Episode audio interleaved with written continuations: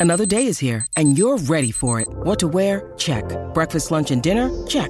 Planning for what's next and how to save for it? That's where Bank of America can help. For your financial to-dos, Bank of America has experts ready to help get you closer to your goals. Get started at one of our local financial centers or 24-7 in our mobile banking app. Find a location near you at bankofamerica.com slash talk to us. What would you like the power to do? Mobile banking requires downloading the app and is only available for select devices. Message and data rates may apply. Bank of America and a member FDIC. This is Inspiring Sports Stories with Mark Duffield on SEN. Thanks to Bowra and O'Dea. Don't miss out on the little moments because the little things are everything. Welcome to Inspiring Sports Stories. Thanks to Bowra and O'Dea. And today we're going to talk to a Fremantle favourite, Michael Barlow, who came from nowhere to be one of Fremantle's best midfielders during the club's best era, really, in the 2010 to 2015 era under first Mark Harvey and then Ross Lyon. Michael, welcome. Duff, um, nah, humbled to be on and uh, the heading of inspiring sports stories. Yeah, you never, I think, um, view your own story as something like that. So hopefully uh, I can transcend some sort of inspiration uh, out of the story of my career and what I'm doing now. Well, I think you can, mate, because yours is not the normal sports story. Yours is the um, the story of the person that did not take the normal talent development pathway and still had a really, really good AFL career and achieved an enormous amount. So let's go back to the start. You you grew up in regional Victoria in Shepparton. I did, yeah. So I grew up in um, Shepparton and grew up in a family of um, you know four siblings and, and, myself. So five five kids, Jenny and her, my parents. Um, when you're growing up, you, you absolutely underappreciate your parents, and then when you go up and um, move on, and I think in particular when I got to WA and, and made it into the AFL, um, it opened my eyes to to what the parents' role in your upbringing is, and then giving you the opportunities to to just do whatever you want, really, in term in a, in a structured way. Like my, my parents were always big on um, education and, and prioritising school and making sure you got the best out of yourself in all environments. Um, but they had five kids, and know, every night and every weekend was just spent um, couriering, couriering uh, the, the, kids around from sporting event to sporting event or music event or, or whatever it may be, sleepovers, all of that stuff. Which, um, yeah, the mind shudders with five kids and how it all transpired. But um, you always had someone to kick the footy with and play with. I was the middle child of uh, of the five, um, three brothers and a younger sister. So loved uh, growing up in Shepparton, and um, yeah, just loved my sport really, and, and was always um, motivated to do really well at school because, as you mentioned, I didn't go through the pathways in the footy context. I'll, I'll I'll be happy happy to share the story when I first got cut from the only pathway program I got to got invited to was the under 15 schoolboys um, with kind of six of my school teammates. And I went down, and one of my school teammates that had been invited down is my best best mate Sam White, his name is, and he um he was limited and still is with his footy ability, and uh, he made it further in the cut than I did, and and at that point, I um off the oval, and Dad tells this story quite fondly. I think I was 15. I walked across the oval. He knew I'd been cut, and um, he viewed it as a moment in time that you know this this could send the kid off in, in two different directions. You can kind of build some resilience and and stick with it because I was into my running and, and, staying fit and I love my footy. Um, or it could have just been like, you know what, too hard. I've been snubbed, um, um, and, and, the give up give up option was also there. But Dad, team, Dad, Dad tells the story that that night he didn't sleep much. He um, woke up and heard the gate go at I think it was 6 a.m. or 6:30 a.m. and that's when I used to go get up and go for a run and he thought when he heard the, the gate go that um, I'd be okay and I'd, I'd kind of make a go of it whichever whichever way I chose to go that I got up and and batted on um, regardless of the disappointment of the day before. Describe yourself as a junior footballer, Michael. Uh, skinny, wiry, um, couldn't kick. Uh, I was slow, so the last two were probably similar to my AFL career. Um, but I, I, I think I, and similarly in my AFL career, I had a knack of being able to find the ball and accumulate um, possession. So that was always my my strength. That um, I was able to find the ball. I had good kind of understanding of, of where to go to if I couldn't impact uh, the immediate contest. And um, a, a word or, a, a, way I was described growing up, in particular by my brothers, was that I was a sheepdog. That I would skirt the packs and find my way around the edges and find a lot of the ball to the point. I think one day my brother took stats on me in a in an under 14 game, um, well before kind of stats were getting taken um, on every game that's ever played. But I he, he did my stats and, and he, he, said you had 30 possessions, but you only had one contested possession. Um, so pretty quickly, I was uh, I was copying it a little bit from my siblings around potentially being um, a sheepdog. So I tidied that up the longer I uh, the longer I developed. I think into into uh, an inside midfielder. You didn't play in the TAC Cup as a junior. You did attend a famous footy college, didn't you? Assumption College. I did, yeah. So that was when I in year ten. Um, my dad Herb, he went to Assumption along with his brothers um, when they grew up. So the boarding school in Kilmore, which is you know, about an hour north of Melbourne, and it is a is a very cold and miserable and bleak joint. But um, for all those descriptive words, uh, it was the most amazing three years of my life, and um, in a boarding school environment, I was very lucky to land in the year level that I did. Um, you know, the, the the group of friends I have from that that year level and the boarding house in particular, you, you form bonds, and it does really lend itself to a brotherhood. Um, there was 30 boarders in our year, and I would say there's probably 25 of us that are really, you know, uh, really well connected still today. You know, in the WhatsApp group and kind of regular catch ups, and you know, we'll all go to each other's weddings and um, and you know enjoy each other's company as we get older and all have families and whatnot. So went to that boarding school, and I think my football kind of did did start to take off. Um, I actually went there as, and I was a good cricketer growing up and a better cricketer than I was a footballer. So I jumped straight into the first 11 cricket and um, was lucky enough to kind of play in three premiership sides, year 10, 11, 12 as a cricketer and captained it in year 12. Um, football was a bit of a slower burn. Year 10, I just played in the year 10 footy program. Year 11, I was kind of in and out of the, the first 18. Um, and then in year 12, I was a regular player in the first 18 and, and won the best and fairest um, of that year, which was, yeah, pretty cool because it's, it's really well known for a, as a sporting school. And I probably thought at that, that moment when I won that best and fairest that, um, you know, that would be potentially the pinnacle of my um, football career, actually being acknowledged as the best player in in the Assumption College um, side of 2005. You represented Victoria Country in 2007 as a as a 19 year old, which would have been what an overage player. Um, so mm. at that stage, you would have felt like you were on the radar. Yeah, so it's an interesting um, development there. It was so 2007. was my second year. So I left school. I went to Melbourne Uni um, straight out of school, and I played local footy up home in, in Shepparton. Um, when I went to boarding, or when I went to university, Mum had told me that you know whatever, wherever you want to play footy, um, you know it's it's up to you. I know you're moving to Melbourne, and um, she was the coach of the netball side at Shep United at the time, and it was our junior club and our, our childhood club. So mum and dad had given me the, the brief that you go to Melbourne, you make your own decision. I made my own decision to play footy for the University Blacks, um, and then pretty quickly mum rang me and pretty quickly I figured out it actually wasn't really my decision where I was playing footy for that period. so she she swung me around pretty quick. Dad actually rang me and said, "Look, I think your mother would like you, you and your brother to come come up home," and which was great because you know I went up home on the weekends and played for Shep United for a couple of years. Um, and in my second year there, I had a really good year, and I think I've developed physically and started just to, to understand what senior football was about. So the Vic Country program was actually like the Vic Country um, open age side of all the all the country leagues around um, Victoria. So I was selected in the squad initially um, to be in that side, um, and I ended up getting getting to the last kind of 24 and 23 were selected.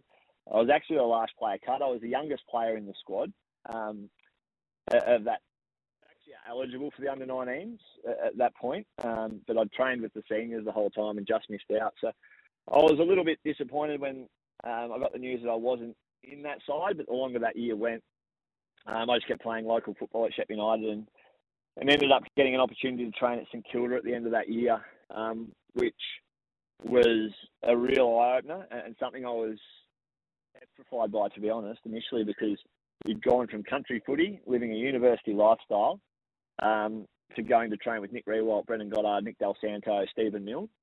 Um, and to be honest, when I rocked up to, St Kilda, my, my main objective was to get in and out of that joint with, within six weeks, just not embarrassing myself. And um, yeah, but on the on the other side of the coin, from that six week six week experience, I actually figured out that I was at the level or, or uh, capable of of being an AFL player, and um, from that point, the penny dropped.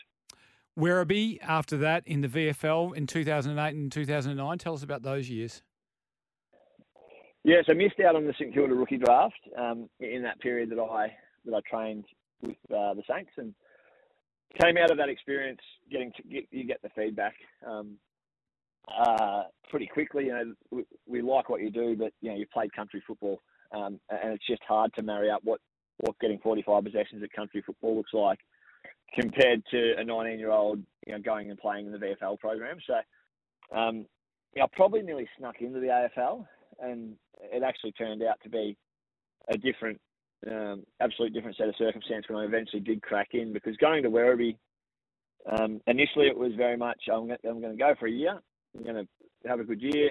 If I have a good year, I'll get drafted. Well, I was very naive to actually the process of, of what was required to be a good VFL player um, what the what the process then was to get an opportunity from VFL to AFL was you know, largely unheard of really back back in that day. So I went and played with Werribee, and the, the challenge initially was really just to make sure that I could play senior VFL football. So um, you know, around state leagues obviously they had the seniors and the reserves. Or back in that day, they did VFL. Nowadays, just has the, the senior side, but played um, was lucky enough to get into the side. We were aligned with North Melbourne at the time, so there was only really like six to ten spots live a week um, as a Werribee listed player to play in the senior side um, with the alignment with North Melbourne, um, of which I kind of found a niche on the half forward flank. And Simon Atkins was my coach at the time, former Bulldog and Fitzroy player that um, my teammates of the time and, and, good mates of the day nowadays um, absolutely tell me that I was his favourite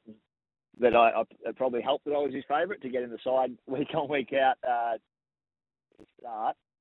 Um, but from my first year, I, I, had a good year and I got in the team of the year um, as a half forward, which is a position I'd never played. Um, and from there, I was waiting by the phone for, for four or five weeks, thinking that, that St Kilda or another football club might ring me because that was the feedback. Go have a good year and, and we'll call you and, and we'll follow up in 12 months' time and, and map out the process from there. So when the phone didn't ring, I was um, a little bit grudging, I think, of the AFL system and and uh, what it looked like. And from there, I probably thought that the opportunity was gone.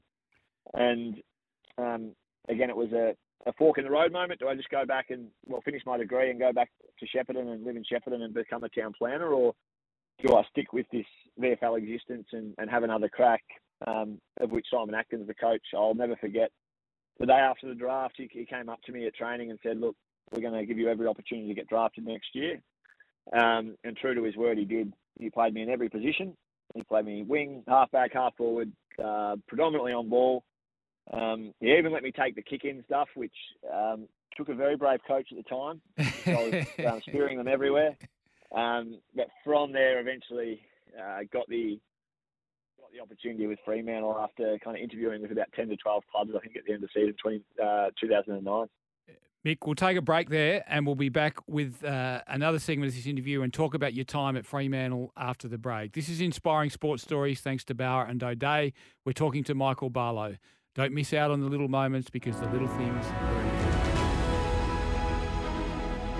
This is Inspiring Sports Stories with Mark Duffield on SEN thanks to Bowra and O'Dea. Don't miss out on the little moments because the little things are everything.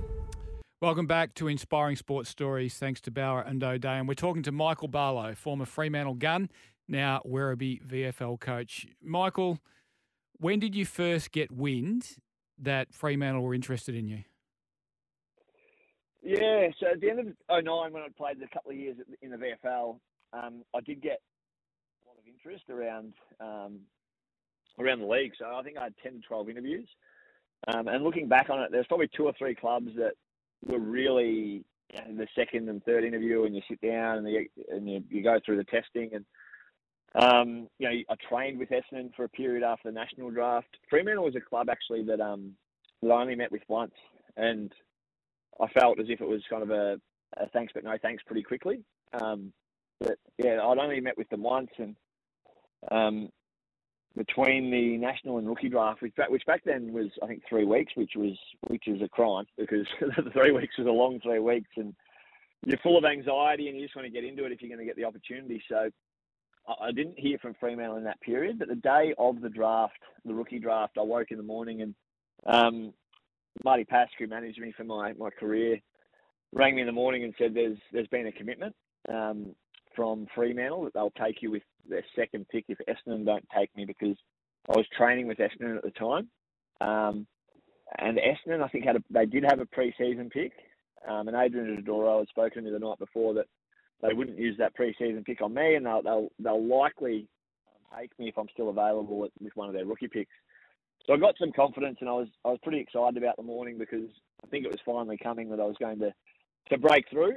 Um, but yeah, to get that call from Marty in the morning and say, look, Fremantle, you've, you've been told Essendon, um, yeah, loosely they've committed to you. So there's there's um, some confidence in what the day looks like, and um, sure enough, it was with pick eight when I was I was sitting with my mum at the time, which was a pretty special moment to see the name just pop up on the on the laptop at pick eight that um, Fremantle would take me, and, and, pretty quickly Mark Harvey was on the phone. Um, in typical Mark Harvey um, manner, he didn't kind of small talk too much. He said, "Right, we'll get you over here and we'll, we'll get to work and, and we'll um, get started on this whole thing," which which was pretty cool. I was over there that day and and um, at training the next morning. What was it like arriving in Perth and doing summer training? Because summer in Perth is pretty brutal. So you would have gone from freezing cold conditions where you grew up in, in Melbourne to, to a place that was pretty hot. Yeah, it was. I, I loved, and to this day, like, I, I speak a lot about Perth, and uh, it is my favourite place in the world. In particular, kind of the, the, the um, area south of the river where I kind of lived for, for much of my Fremantle career, around East Fremantle and Melville, and the heat too bad, to be honest. Because in Melbourne, when it gets hot, it gets like really hot and really gross. To, to put it kind of really bluntly, it can get humid and you know uh, there's no escaping the heat when, when you're in Melbourne. Whereas when I was in WA, it's morning when you train, it was quite good. It was quite a still heat and, and quite a fresh um, start to the morning a lot of the day. And, and then you get your training done, and you you're so close to the beach. You spent so many afternoons down at the beach at Port Beach or South Fremantle Beach, and um, no, I was pretty pretty content with what, what Fremantle was was offering in terms of climate year round, and um, no, I just love the love the transition from from the east to the west. And uh, people often ask me how you waited all your opportunity to get into the AFL, and you have to move all the way to WA, but um, it was the best thing that happened to me because to, to live in Western Australia and experience football in the West and life in the West was was a treat. You make your debut in round one of 2010. You have 34 disposals and kick two goals against Adelaide. What was that like? Uh, yeah, again, it was pretty, sounding overly arrogant. I felt like that first period, first period or patch of my career was the easiest patch through a number of factors. You, you're quickly surrounded by players that are so far better than anyone you've really played with before, or a clump of players that you've played with before is, is far more in sync. Your own performance and your own ability increases because you become a, a full time athlete, um, and your fitness capacity and your, your, execution of skill is at a higher level.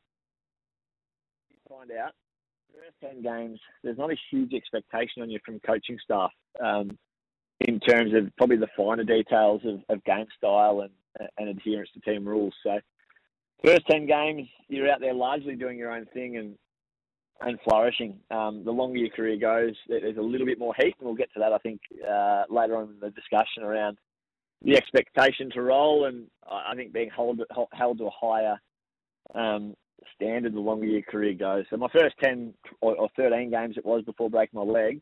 Um, uh, a magical moment in time, really. Yeah, I just was on cloud nine. I hadn't really smelt the roses at all in that period, whilst I was just enjoying some some good individual form, but also collectively we were in the top four at the time, um, and I just probably thought, how good's this? So, you played those first 13 games. I think it was round 14 against Port Adelaide where you uh, break your leg. I think Rhys Palmer crashed into the, the lower part of your leg. Is that right? That's how it happened? Yeah, it did. And Rhys um, often apologises to me, uh, which he doesn't have to because he's um, he's always he's always letting me know that apologies again or, or whatever it may be because uh, absolutely it's never something done with intent. Um, it was just one of those moments in time. Yeah, we went, went back um, with a weird angled ball. Um, kicked one on the left and wobbled it to half forward. And I was just going back, and the angles, um, yeah, just didn't really work out in my favour as Rhys was coming uh, blindsided from, from, from his way, and I was going blindsided from, from my direction. And um, the leg went in half, and I think the, the vision of initially I was uh, I was half aware of what had happened, but in denial of the severity of it. So I jumped up and um, did a quick fitness test, of which I um, yeah failed dismally. Yeah, I remember that. I remember you trying to stand up and sort of like half hopping and half trying to stand on that leg. And uh, and once we saw you unable to do that, we thought, oh, this is this is bad. What sort of pain was it like, mm. Michael? Yeah, it was it was pretty. Um, it was actually okay to be honest in the in the moment because you're in such shock and pretty quickly you get given the the relief, the, the green whistle, which then takes you on a completely different path um, to where you think you you probably should be at four o'clock on a Saturday afternoon um, as, as the game of footy is concluding. Um, but yeah, I think the the patches uh, post operation and you know, I did take kind of a week to get out of hospital. Like I couldn't get the leg over the bed um, after the operation for, for some period, just with the blood kind of rushing from from your top half to your bottom half, um, and and creating an excruciating excruciating amount of pain. Um, but from there, it was yeah, slow burn. It really was. Like I, spoke about this recently that you, you, hear about stories and you have people check in that have had similar injuries about the broken leg. Um, I'll give you the advice that, that theirs was, was a really good recovery, kind of three months, six months, um, of which it was halfway through the footy season when I did it. So I thought, okay, I'll just cop cop the hit, cop the whack, and um, you know come back round one next year, good as gold. Um, I had heard some cautionary tales as well. Nathan Brown being the main one, of which he said he kind of never really got back to, to the level of um, capacity that he had pre-broken leg, um, and that pain had followed him around for for a large chunk of his life. I, I think since the since his injury, um, of which yeah, it was unfortunately the latter for me that um, it did take 12 months till I could get uh, get back out and play, but probably 24 months till I could get back out and actually move with confidence and and get um, to free and and the level of capacity that, that was somewhere near what I would see as my best. We'll take a break there and we'll be back with more after the break and talk about uh, a, a, big shock at Fremantle and the arrival of Ross Lyon. This is Inspiring Sports Stories. Thanks to Bowra and O'Dea. We're talking to Michael Barlow. Don't miss out on the little moments because the little things are everything. This is Inspiring Sports Stories with Mark Duffield on SEN. Thanks to Bowra and O'Dea. Don't miss out on the little moments because the little things are everything.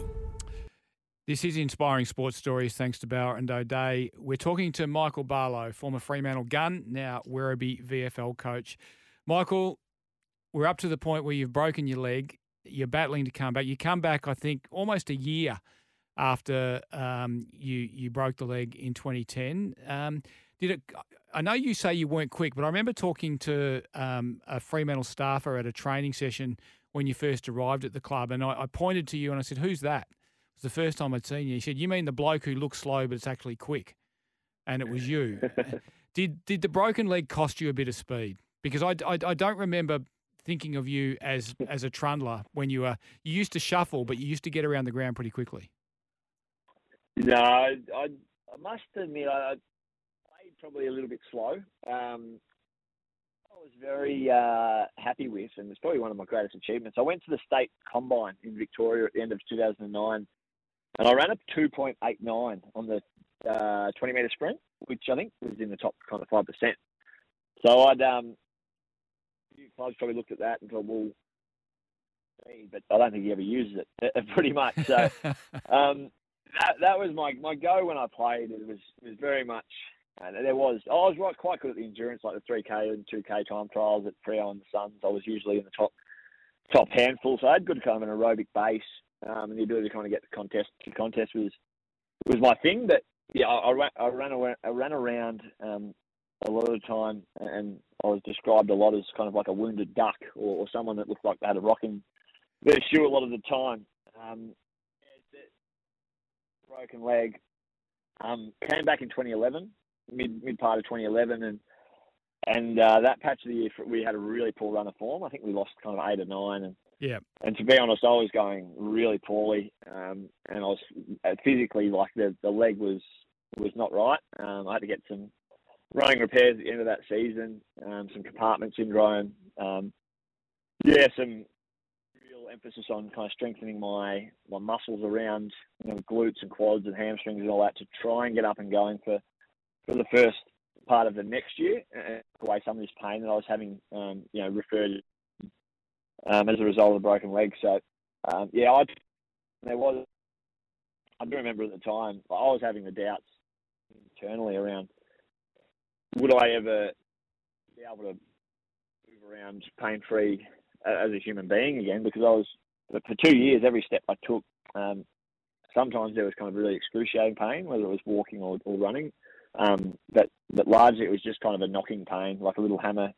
Just every step you took, just a, a hammer going into your um, shin bone, which not like a whack, an aggressive rap, a hammer, but just enough to suggest that um, something's not right.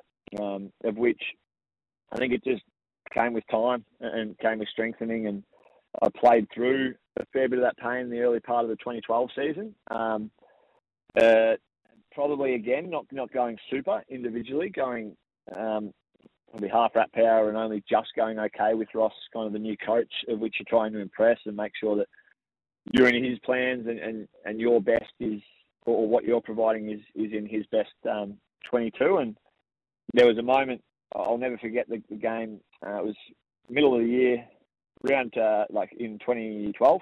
We played Richmond at the MCG, and it was the first day for two years I was pain free, and I ran around pain free and, and played quite well, and pulled up the next day, no worries at all, and and from there I've had only very minor issues with that injury, but um, yeah, that that was a moment in time that I look back on that the, the injury passed, and and I could actually just concentrate on playing and contributing and, and doing what Ross um, Ross ultimately asked of me, which was give great effort, which was his big thing. Give great effort and play your role. Give great effort, play your role. I know that. Yep, I remember those sayings very well. How big a shock was it when the club sacked Mark Harvey at the end of 2011? Yeah, it was. Um, a shock. Like the players were not at all aware that, that something like that was um, on the horizon. So when it when it did come to be, I, I do recall I just hadn't had a surgery on my leg, actually a compartment syndrome um, um, procedure. So I came out and you're kind of watching it at the time, and, and uh, back then it was not to say it was back way back when, but this was probably in a time you know pre Twitter and, pre kind of twenty four seven access to news. Like the news came on and the information had been um, had been given. We all got a text message, I reckon, from memory that, that this this was happening and it had been done, and so we'd we'd found out out in real time of of it being exposed to the, the greater football public.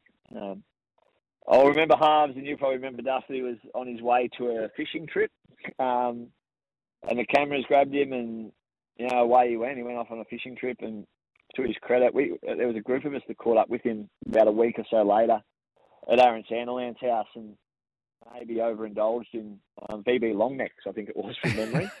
um, and, and his his manner and his attitude Harvs. I, I still run into him sporadically to this day. Like he, he's a great human being.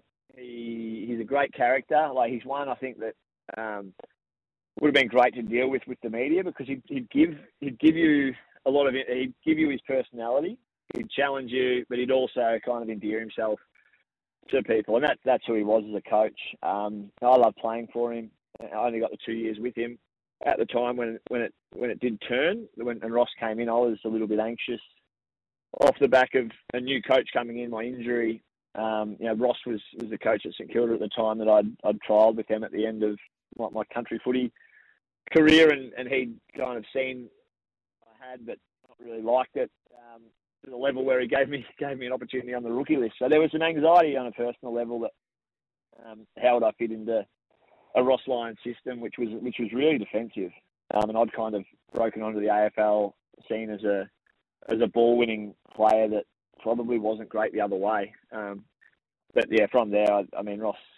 Yeah, he, my first meeting with Ross was he brought up the time that I'd trained with St Kilda and that he didn't take me and um, that he took someone else. And he said, "Oh, at the end of the day, the guy we took only lasted six months. So maybe in hindsight, we should have um, should have actually taken you." So there was a little nod of approval there from Ross um, in the interim, but he, um, yeah, pretty quickly highlighted what he liked about my game and what what I what I could contribute to, to the style he wanted to play.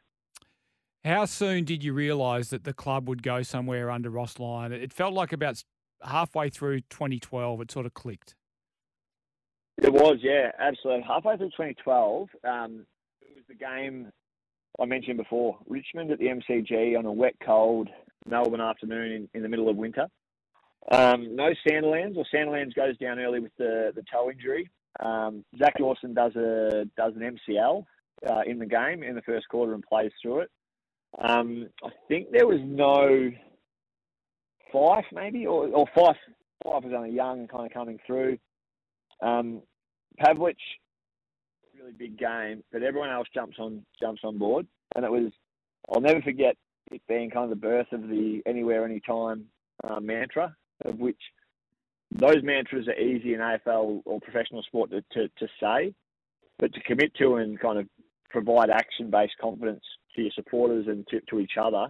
That's what we are. That was the day it absolutely turned. You know, it was a it was a day that I think in the past the Dockers would have rocked up and it, just would have been too cold, too hard. Um, you know, Sandilands uh, out, John Griffin in. Um, nah, we can't get this done. But Matt De, Matt De Boer was enormous. Um, you know, everyone around the edges played their role, and I think it was the birth of a side that um, probably lacked talent, to be honest, like the depth of talent, but there was a fair bit of character and commitment to role in that side. We'll take another break and we'll come back. We'll talk about grand final under Ross, preliminary final under Ross, and then your coaching career post playing. This is Inspiring Sports Stories. Thanks to Bowra and O'Dea. We're talking to Michael Barlow. Don't miss out on the little moments because the little things are. This is Inspiring Sports Stories with Mark Duffield on SEN. Thanks to Bowra and O'Dea. Don't miss out on the little moments because the little things are everything. This is Inspiring Sports Stories, thanks to Bowra and O'Dea. We're talking to Michael Barlow, former Fremantle gun, now Werribee VFL coach. Michael, 2012, you have two really strong finals performances victory over Geelong in Melbourne, then uh, a narrow defeat at the hands of Adelaide in Adelaide. But 2013 starts off with a run of injury, doesn't it? And yet somehow the club survives it and keeps, uh, keeps, it, it keeps itself in contention. Yeah, I felt like 20, 2012, like clearly we spoke about, um, you know, that middle part of the year, and we, we, we stormed home. Um, got some confidence with a win over Geelong in the final that we that no one really um, kind of envisaged. And then I think we were probably halfway there against Adelaide the week before, and Taylor Walker ripped it away uh, the week after. Sorry, and Taylor Walker ripped the game away from us in the second half. But um, moving to 2013, in, internally we'd built this um, you know strong mantra and strong I suppose, trademark connection to each other and and what the standard was. Um, and the start of the year, you're right, was there was probably reasons. Again, you want to be in anywhere, anytime with any one team. You know, that gets tested when injury um, rears its head, and, and, you're playing without some of your better players. And you know, the next man up mentality um, was a very significant one. Um, we it's quite a while ago now, but you, you do remember at the time it was internally we felt like you know we're staying in the season. Just we're, we're thereabouts. You know, it wasn't going perfectly. There was some some clumps of really good form, and then and some some hiccups. But we just stayed in the season, and then you get to a period where you've, you've probably done enough to qualify for finals, and then you, you galvanise, you come together, and then you, you plot a course to, to give yourself an opportunity at the top four. Um, of which Ross was always big on we wanted to be the top four in everything offense, defense, and contest. Um, and to be realistic, in the back end of the season, you need to be top four to give yourself a chance. So that was that was the aim in that back back month. I reckon of the, the, the home and away season. Finish top four, and from there we'll, we'll give ourselves every chance of which, um, yeah, we, we got in and and then made that trip to Geelong again. So two games want to focus on the the win over Geelong in Geelong and the grand final. The win over Geelong in Geelong still feels like Fremantle's finest moment. Yeah, it was pretty special and always um, game that pops up a lot. I think in, in terms of you know when you when you swing back and scrolling your Twitter feed or whatever it may be. Whenever Geelong play Freo, there's always this draw to, to that game. Um, the Stephen Hill moment. Um, I remember the first quarter in particular, and to give people an indication of the, the trip, like it very much was foregone conclusion externally that, which I think Ross and our group loved, that we were going there and there was the, the narrative had been written that Geelong have been given a home final because it's the Dockers and Geelong will win this and then Geelong play this side and Geelong will just set themselves up nicely for a, for a tilt at the premiership. So um, Ross was like a kid in a candy store leading into that game um, with that narrative being projected. And the first quarter didn't all go our way. I remember personally, I had a really poor first quarter, couldn't find the ball. Um, and, and, as a team, we were, we were, just going. I think Zach Dawson did a, did a great thing at the start of the game, gave a free kick to Podsiadly, who kicked the goal without any time off the clock.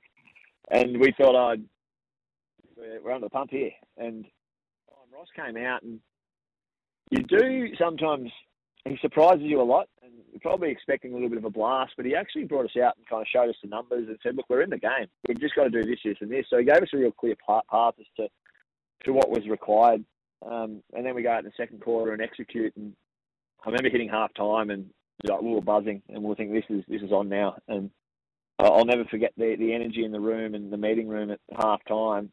And Ross just gave us the belief. He just said, "Look, you're pretty much 60 minutes away here from getting a home prelim, and we've, we've followed this path the whole way through to say, you know, top four and home prelims is is um, the recipe for to give yourself that ultimate chance on the last day, which is which is pretty special to get the um getting that win. The Stephen Hill moment was amazing, and I could watch that um, a million times over because yeah, it just brings back some some significant memories of joy and, and connection to that group.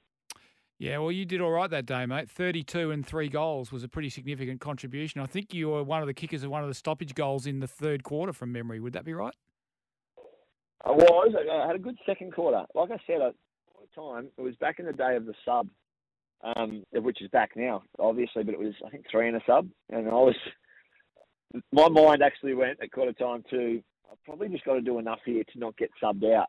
Um, such, such was such was my uh, inadequate first quarter that I went out and I think I found found two goals um, personally and found a bit of the ball and uh, yeah, like I said, I think personally I got the half time buzzing, thinking, well, I'm going to play the game out at least, and um, we're going pretty well, and I've secured a spot. You did sometimes go into self preservation mode.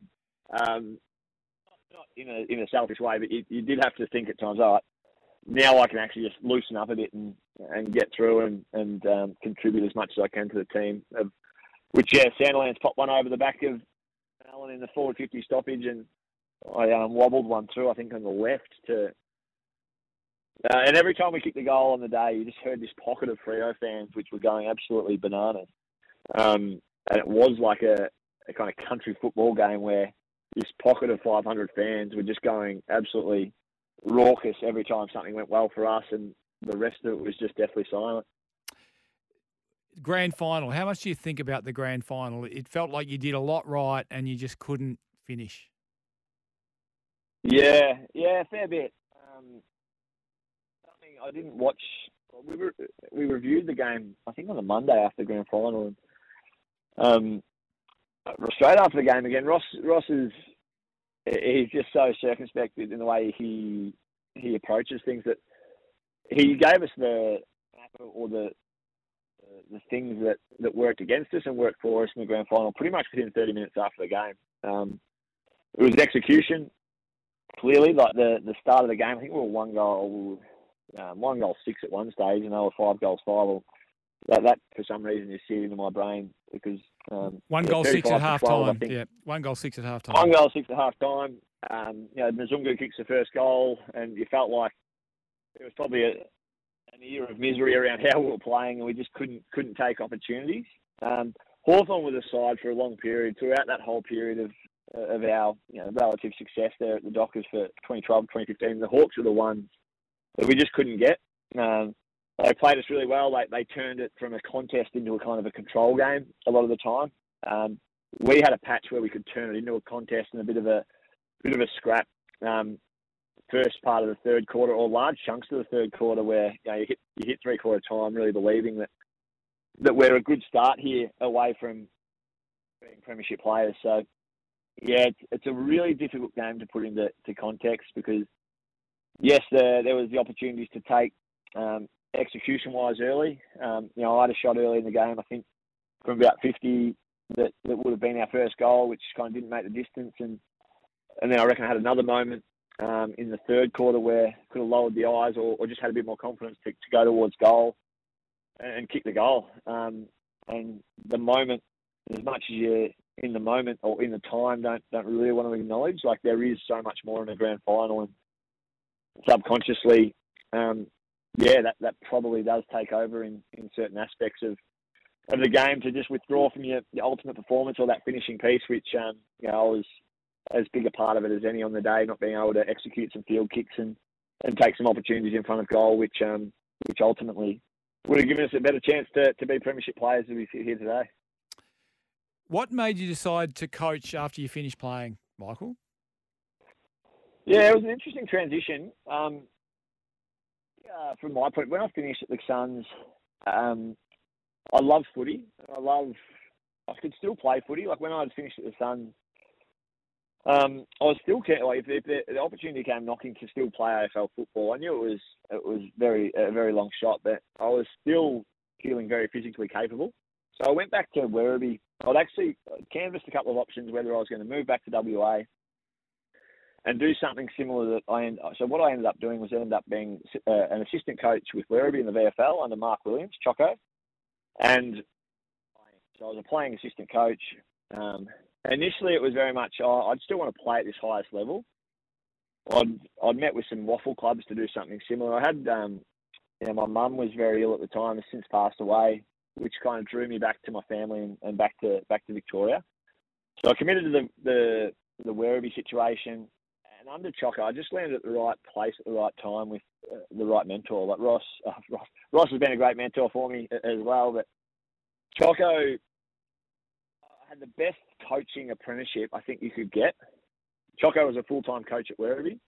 Um, I was transitioning out of AFL, so I was doing some work in the community program at Werribee um, alongside playing and coaching. So a lot of the time I was at the football club, and Choco would just bring me in and show me a vision and show me how to collate vision, show me how to put together keynote presentations, show me certain drills to improve certain elements of the game. And I think 12 months earlier, if you had told me that I was going to follow a tra- trajectory into into being a head coach within three or four years of a state league football club, I would have um, shuddered to think me because it, it's such a big responsibility. It takes such a wide skill set that um, you know the impact of Choco Williams ultimately guided me towards that opportunity, which which opened up at Werribee when Choco got a role um, within the Melbourne Footy Club um, program. The back end uh, of COVID um, in Victoria, where you know the season was shut down, and then the, the, season coming out of COVID, Choco transitioned to Melbourne, and I um, transitioned into the into the Werribee coaching role, which which I'm loving, along with kind of the bits and pieces I do in the media, and um, I feel like I've got a pretty well balanced and fulfilling life at the moment. Mick, I reckon we could talk for hours, but unfortunately we've run out of time. Thank you so much for joining us on this show and sharing your story with us. I think it's one of the great football stories. Uh, this has been Inspiring Sports Stories thanks to Bowra and O'Dea. We've been talking to Michael Barlow. Don't miss out on the little moments because the little things are everything.